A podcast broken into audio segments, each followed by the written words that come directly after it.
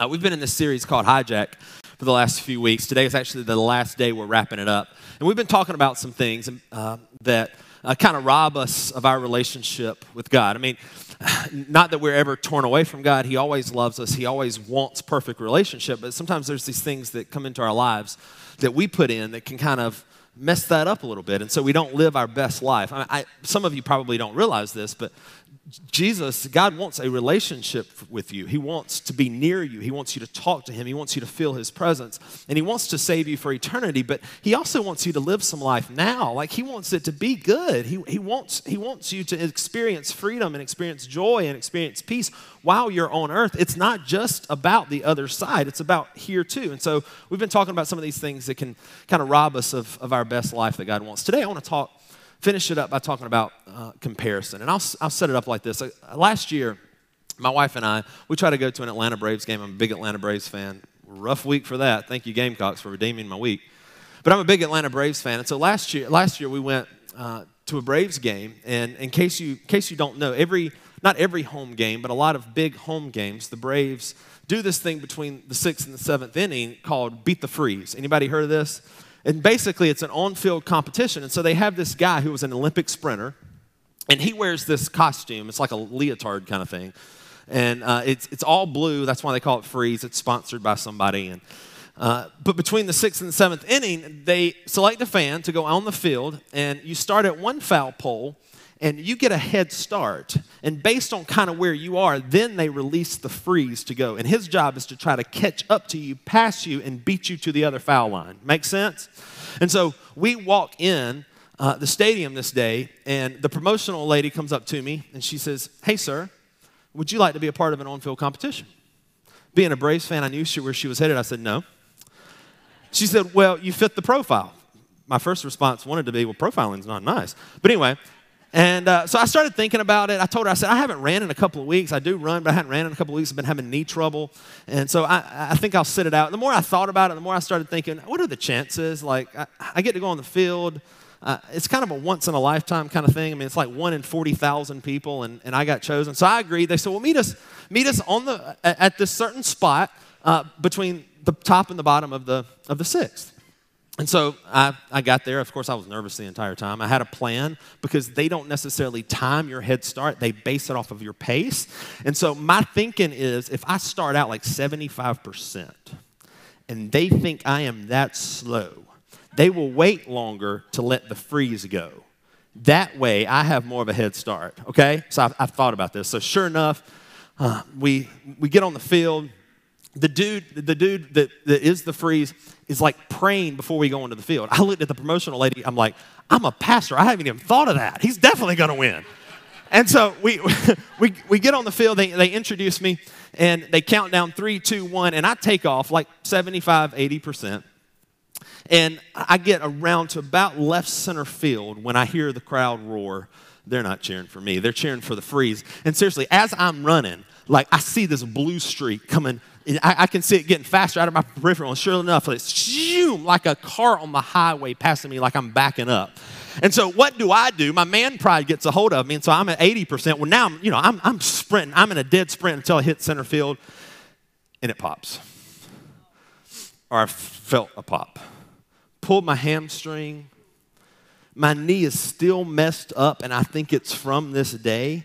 And so, of course, I don't want to give it up, so I continue to try to run. If you, there's a video. If you watch the video, you can tell me going where, where, where, where, where, where it catches. I get heckled by the Braves bullpen, and they're shouting things at me like, why, do you, why did you quit? Why did you give up? You stink, you know, that kind of stuff. Do you know what, do you know what that, that taught me? Is there some races I'm not meant to run. And the reason I tell that story is because I think that's what comparison does to us.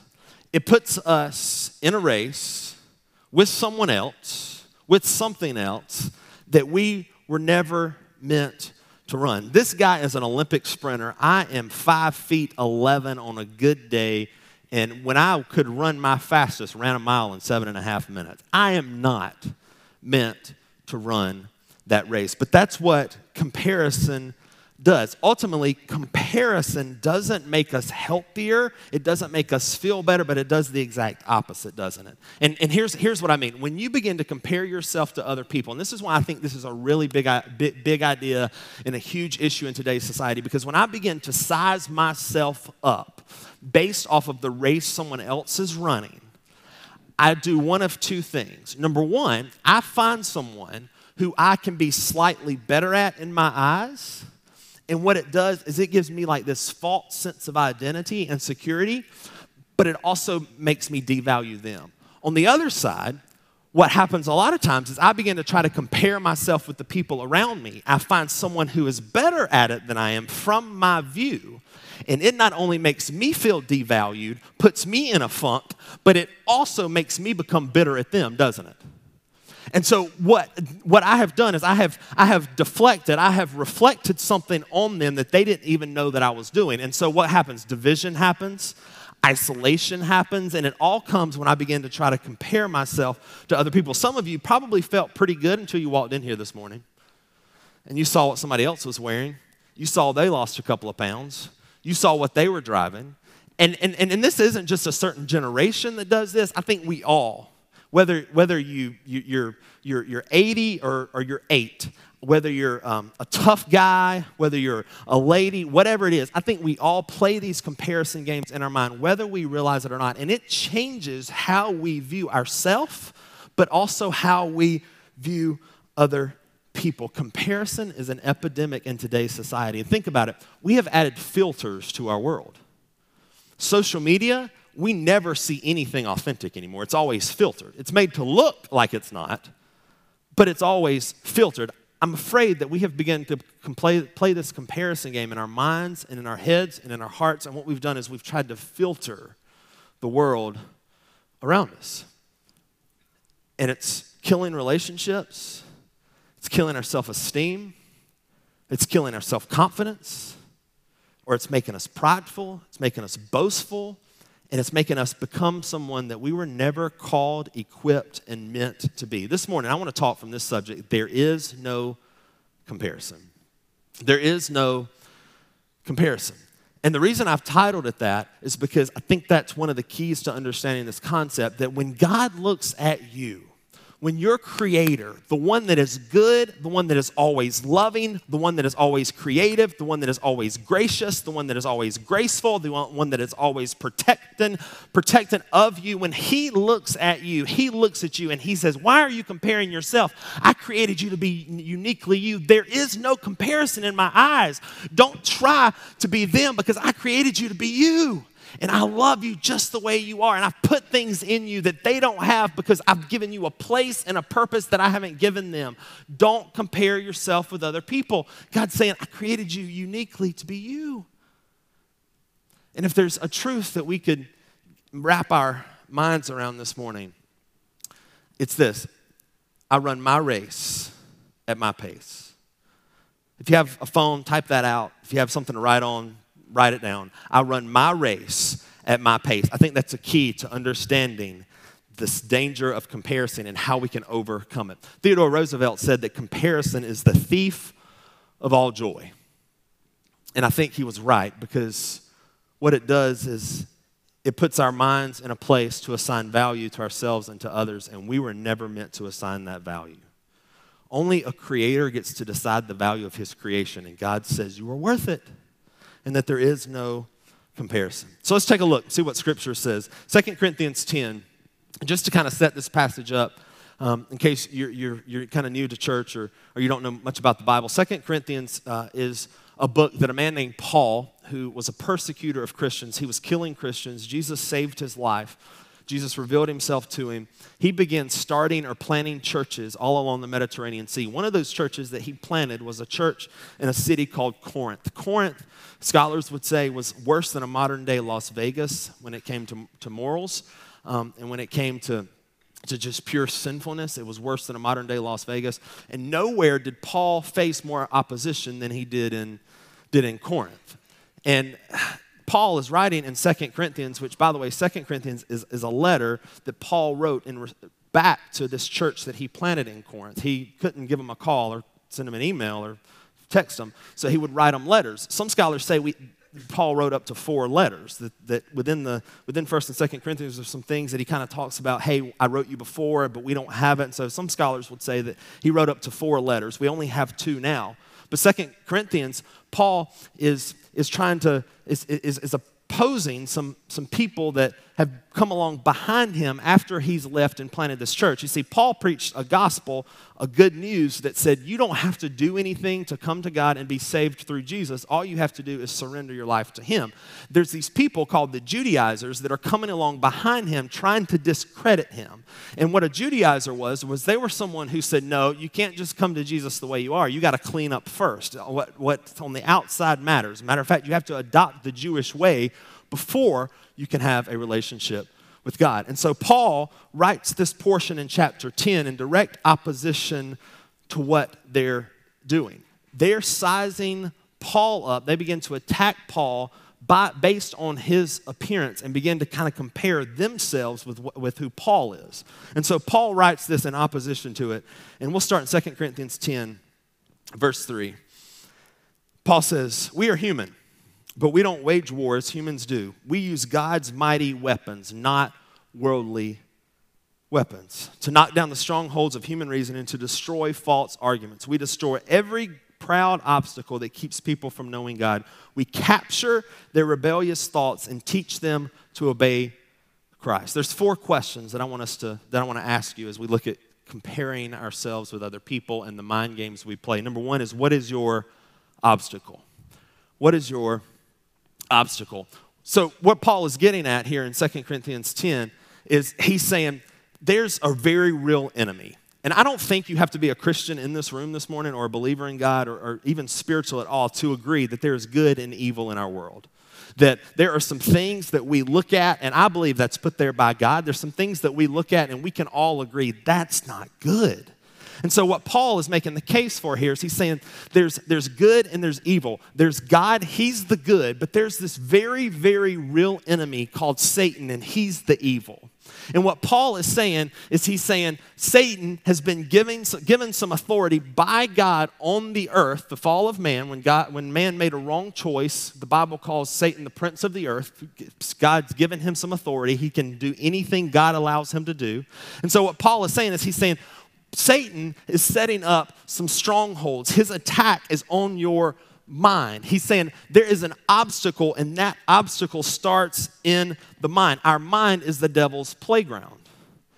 And some of you, you know exactly what I'm talking about, because the thoughts that you have, a lot of the times, you know they're not by, from God, but you can't get them out of your head. Like, you know they're not good and they don't line up with the things that you know are good. Even if you're not a believer this morning, you know there's some thoughts in your head and they're not good, they're not right, but you can't get them out of your head. And so what Paul is saying is he's saying we, we tear down these, these strongholds.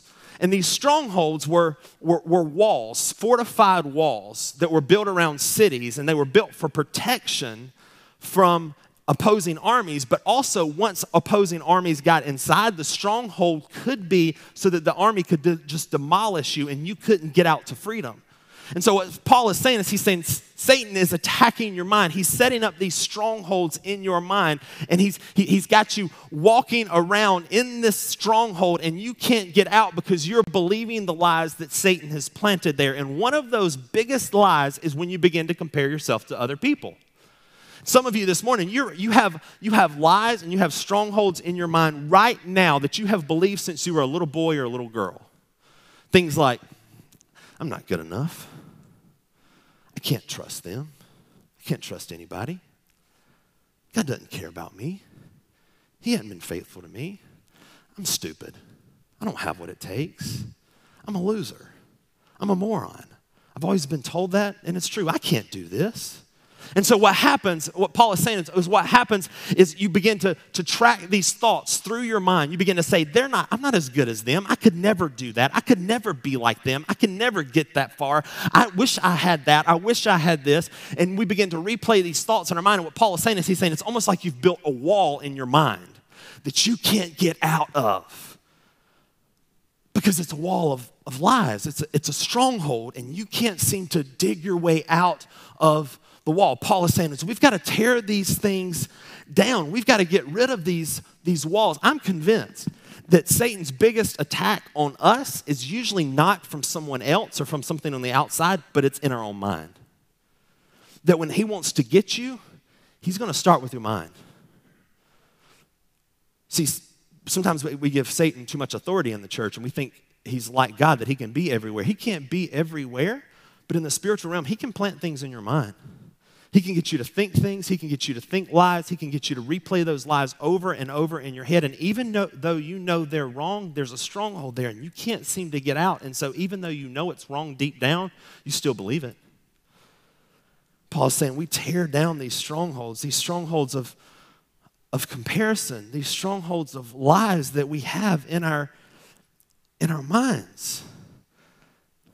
Because Satan knows that if he can get you to think these lies, if he can get you to compare yourself with them, if he can get you to look at them, if he can get you to start sizing them up, if he can get you to start believing that lie and repeating that lie, you will forget how valuable you really are. And some of you have been repeating those lies for so long, you don't even know who you are anymore.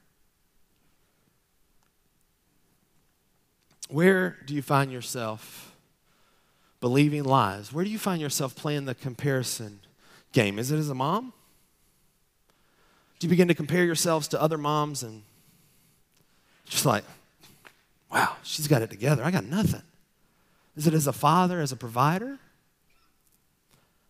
Is it as a grandmother? I thought I thought I could provide for my for my grandkids. I thought I could do this. I thought I could I thought I could take my, my grandchild. I thought they could come live with me, but I just don't have what it takes. Is it is it as a barista at Starbucks? Is it is it as a truck driver? Is it where do you find yourself playing the comparison game? Where do you find yourself telling yourself lies? The only way, what Paul is saying is he's saying we've got to tear down these strongholds, and the only way to do it is that we t- identify the lies and we replace it with the truth. I am not the perfect parent, because I only have a five-year-old. We'll wait to see how he turns out. But one of the things I've started to do is Riley's gotten a little older, and I think he's heard this stuff at school, is sometimes he'll do something and he'll be like, nobody wants to be around me, or I just can't get it. And what I've started doing is I've started stopping him right there and saying, Riley, we do not repeat things that aren't true. Riley, we do not tell lies. We believe that God has put in us what he wants to get out of us. For some of you, you're adults, but you need to tell yourself that same thing. No, I'm not going to believe the lies. You've got to take the lies and you've got to substitute it with truth. God says you are loved just the way you are. And by the way, sometimes you got to say that stuff out loud. I know it sounds weird. I know it sounds kooky, and I wouldn't do it at work with everybody around. But sometimes you've got to take those lies. You've got to say, no, that's not true. God says I am loved just the way I am. God says I am not my past. God says I am not them because he's created me uniquely. God says I am cared for. I am worth dying for. I am provided for. I am protected. I am loved. I am purposed. I am not them, but that's a good thing. You've got to take these lies, these strongholds. You've got to replace it with what's true. What is your obstacle? So let's skip down to verse twelve. Paul goes kind of into what he's done at Corinth and what these Judaizers have said. They begin to try to compare Paul's stature, what he looks like on the outside, to how he writes. They're saying he writes really boldly, but he's not that big of a guy. Basically, his bark is bigger than his bite. And so they're trying to kind of devalue him and discredit his authority. And Paul gets sarcastic in his response to him. And I want you to see if, see if you can hear the sarcasm. In verse twelve, Paul says, uh, don't worry. We wouldn't dare say that we are as wonderful as these other men who tell you how important they are. Don't you love sarcastic Paul? Nah, don't worry. We wouldn't dare. But they are only comparing themselves with each other, using themselves as a standard of measurement. How ignorant. What is your standard? What is the standard you live life by? And here's why that's important, because the standard that you live life by, the thing that you think is success, will determine your goals and the course of your life. You will always base your decisions on what you think the standard is. If the standard's really low, most of us will choose something really low, right? If just getting by is good enough at my work, I'm just going to get by. What is your standard because it determines your goals and how you live. The truth is, is that God created you to live up to the standard he placed on you, not to live up to their standard. The truth is, is that God has created you uniquely, and the only standard you have to worry about is, what have I done today with what God has given me? How am I becoming the best version of me connected to him? That's the only standard that matters. And when we begin to compare ourselves to other people and we think we have to somehow impress people, we have to somehow live up to something that somebody's placed around us that they're really not paying any attention to anyway, we get it all wrong. What is your, what is your standard? Paul's saying they're comparing themselves to each other, but that's not my standard. Like, I've got something bigger I'm comparing myself to. God has put a call on my life. God has created me with some unique abilities, and he may have, Paul's saying, he may have created me small in stature, but that does not determine who I am. What is your, what is your standard? Is your standard what they think about you, what they may think about you? Is your standard, it's always been done this way, I should live life this way? What is your standard? Paul knew his standard was from God.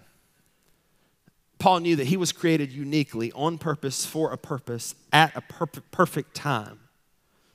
Do you know how unique you are?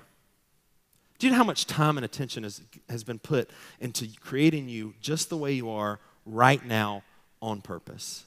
Luke tells us that God knows the very number of hairs on your head. Some of you, that number's getting smaller. But I, I, I looked some things up, also known as Googling, and this is this is what I this is what I found. Everyone, aside from identical twins, has a unique D N A D N A code. No two are the same, and even identical twins, the D N A code varies slightly. Although, Science Magazine, although people can be quite similar to one another, there are no two people in the world that have the exact same personalities. Wives, do not look at your husband and say, "Thank you, Jesus." This is, this is pretty unique, too. No two, two fingerprints are the same. A, fi- a person's fingerprints are formed when they are a tiny fe- fetus developing in their mother's room, womb, usually by the tenth week. That is how unique you are, and the only standard you and I have to live up to is the standard that God's put inside of us, to live up to what he's created us to be, to live up to who he's created us to be, to live up to, to being in relationship with him and walking each day in freedom and in life. That is the only standard that matters. What often happens when we begin comparing ourselves with other people is we begin using the wrong standard to get validation. And this is kind of what it's like. I have a, a bathroom scale here. This bathroom scale is made to measure what? Weight, right? What is the standard of measurement that I'm supposed to be measured by? It's, it's weight, right? That's my standard. So if I get on here, it's going to tell me, I just went on vacation. Um, it's going to tell me, It's going to tell me what I weigh.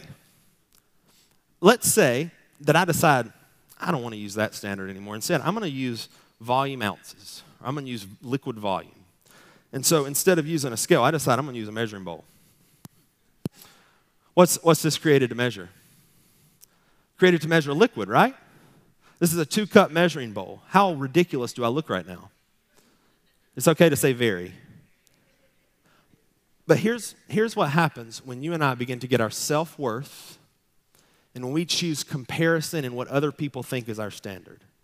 We are leaving the standard of measurement that God has placed on us, the standard that says you are valued, the standard that says you are uniquely created, the standard that says you have a purpose and a calling in life. We are leaving the standard of measurement that we were meant for for something ridiculous.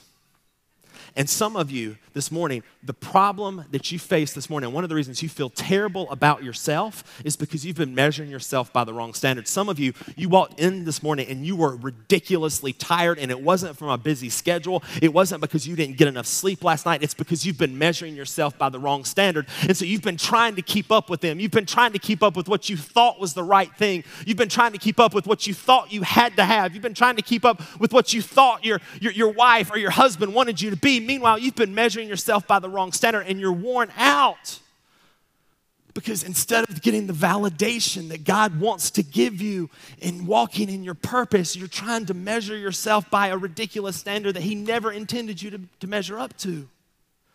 What is, what is your standard? How are you measuring yourself? In the age of in the age of social media, one of the biggest issues when it comes to how we feel about ourselves is because when I look on here, I see everyone's highlights, but I see my behind the scenes. And so I see that Dylan Arms sent me a text message. No, he really did. Um, but I see, um, I see that they went on vacation. I don't see that they went in more debt for it. I see that they lost some weight. I can't measure the fact that for the last three weeks, I've had two sick kids, a, a sick husband, and have been visiting my mother in the nursing home. I haven't had time to go to the gym or eat healthy. So we begin to play this comparison game, and it starts with this thing oftentimes in our hands. How many of you ever gone, have you, how many of you have ever laid down at night with your phone in your hand and literally dropped it on your face? Anybody? Because that is how much these run our lives. Do you know that something like seventy percent of people sleep with their phone in their bed? There's something, preparing for this, I read about this thing called the paradox effect. And basically, what it is is psych- psychologists say that we've gotten so used to communicating on our devices that we think we're we're we're one person. We've become a certain person when we communicate on our de- devices, and we think we're really good at communicating with other people. And what they say, what they're what they're finding, especially on dating apps, is that people have gotten so good at communicating on here, when they go on dates, they don't know what to do. And so the paradox effect says, I'm really, really good at communicating. I know this person really well. I know who I am, but I don't really know who I am because I've spent all my time on this. I'm not trying to harp on social media, and I'm not trying to harp on, on, on a cell phone, but I really believe that for many of us, the best thing we could do is discover that this thing has a power button. Because what it's doing is, is, is it's making us compare ourselves to, to these standards that aren't true. It's making us, it's some of those people, every time you read their status update, you get sicker and more bitter at them, don't you? And so it's putting this thing inside of you, and it's becoming a stronghold, like I just talked about. It's becoming a stronghold in, inside of us, and it's killing our relationships. It's killing our time. It's killing our ability to communicate with each other. It's killing our, our, our ability to hear God speak to us. It's killing our ability to stop thinking the wrong thoughts. It's killing our ability to start hearing the validation that God has for us.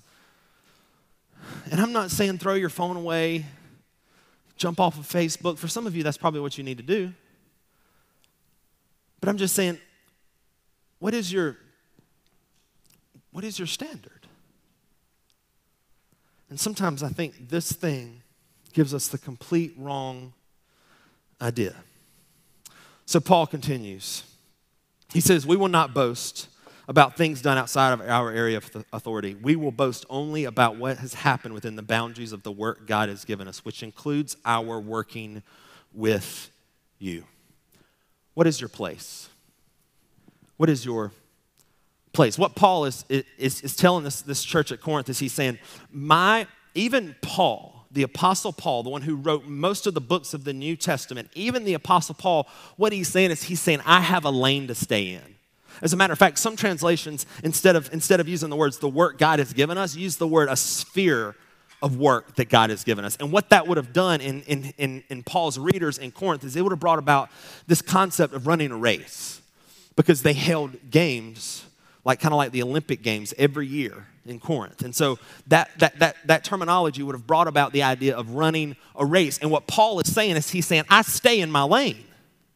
Have you ever, have you ever been to, to, to, to Walmart, God help you, or to the grocery store, and you, you, you pull up, you've got your, your buggy, or for those of you from that say it wrong, your cart, but you've got your cart, and, and you push it up to the line, and you're looking for the shortest line, which some of you, the mistake you make is you look for amount of people, you got to look for stuff in the buggies. But anyway, you pull up to, to, the, to, the, to the shortest line, and then like there's two more over there, and you've been standing there for like three and a half minutes, but then you notice that line over there is getting shorter. Like that checker-outer must have more speed than this checker-outer. And so what do you do? Excuse me. And you go to another lane, don't you? Some of you do this in traffic.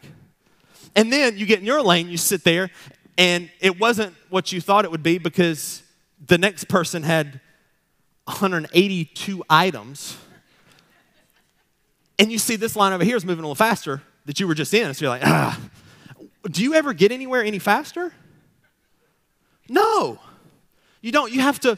You have to, you have to have to know your place. As a matter of fact, usually you end up getting there slower. For some of us, the problem when it comes to comparing is we're not just comparing who they are, but we're compared to where they are. We're comparing ourselves to where they are. Have you ever done this? Man, they just got the job they wanted. Or I, I, I wish one day I could be there. I wish one day I could go on that vacation. I wish one day I could buy that house they just bought. I wish one day I could retire that early. I wish I had that in my retirement plan. I, I would say sayonara tomorrow. And so what we do is we not only begin to compare ourselves who we are, but we begin to compare ourselves where we are. Paul is saying, God has given me this sphere of influence. He's given me work to do. He's given me, given me a place to be and a calling. He's saying, I run my race at my pace. I run my race at my pace. And, and here's, here, here's some truth for you. And maybe, I know we've talked about this before, but every person in this room this morning, whether you're a believer or not, I think, God has a unique calling on your life. And it is not a calling because he wants something from you. It is a calling because he wants to do something with you. You have a unique calling on your life. He has equipped you.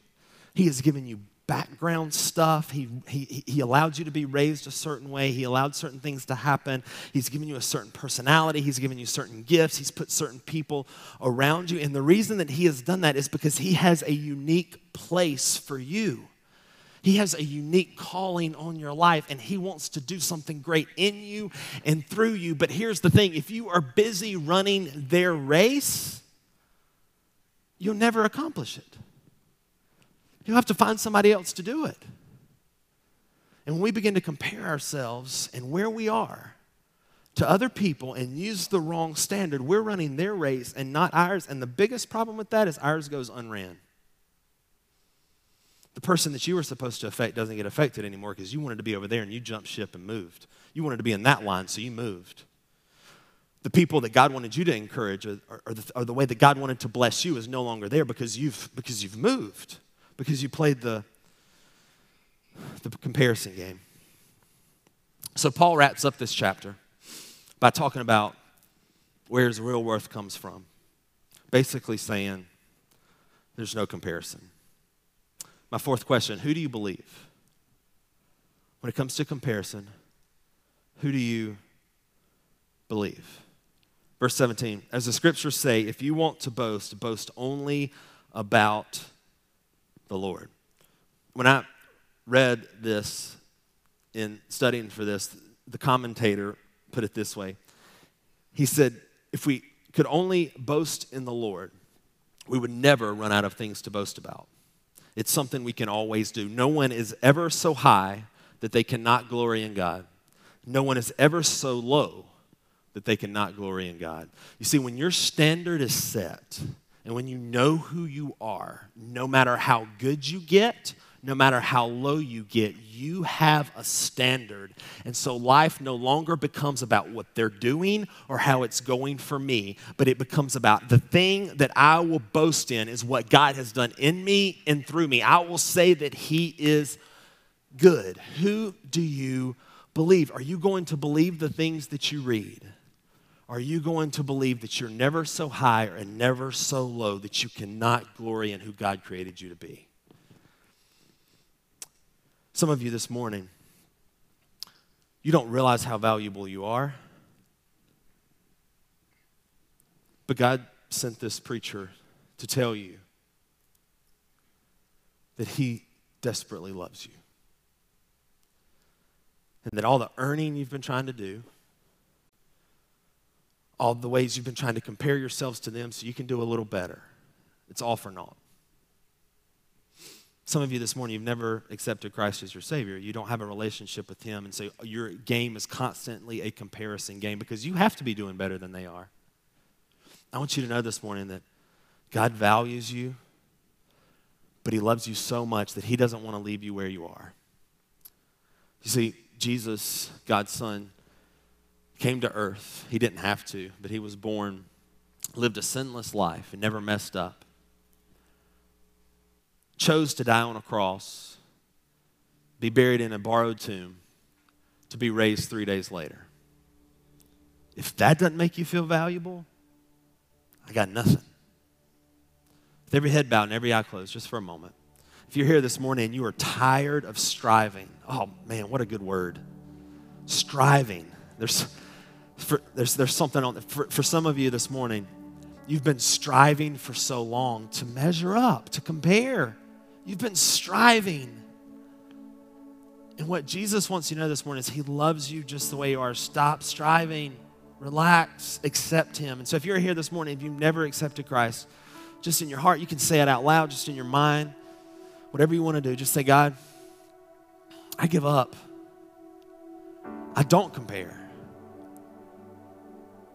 So I I don't know what it, all it looks like, but right now I ask you to come into my life and forgive me. I do believe that you were perfect and that you died and you rose.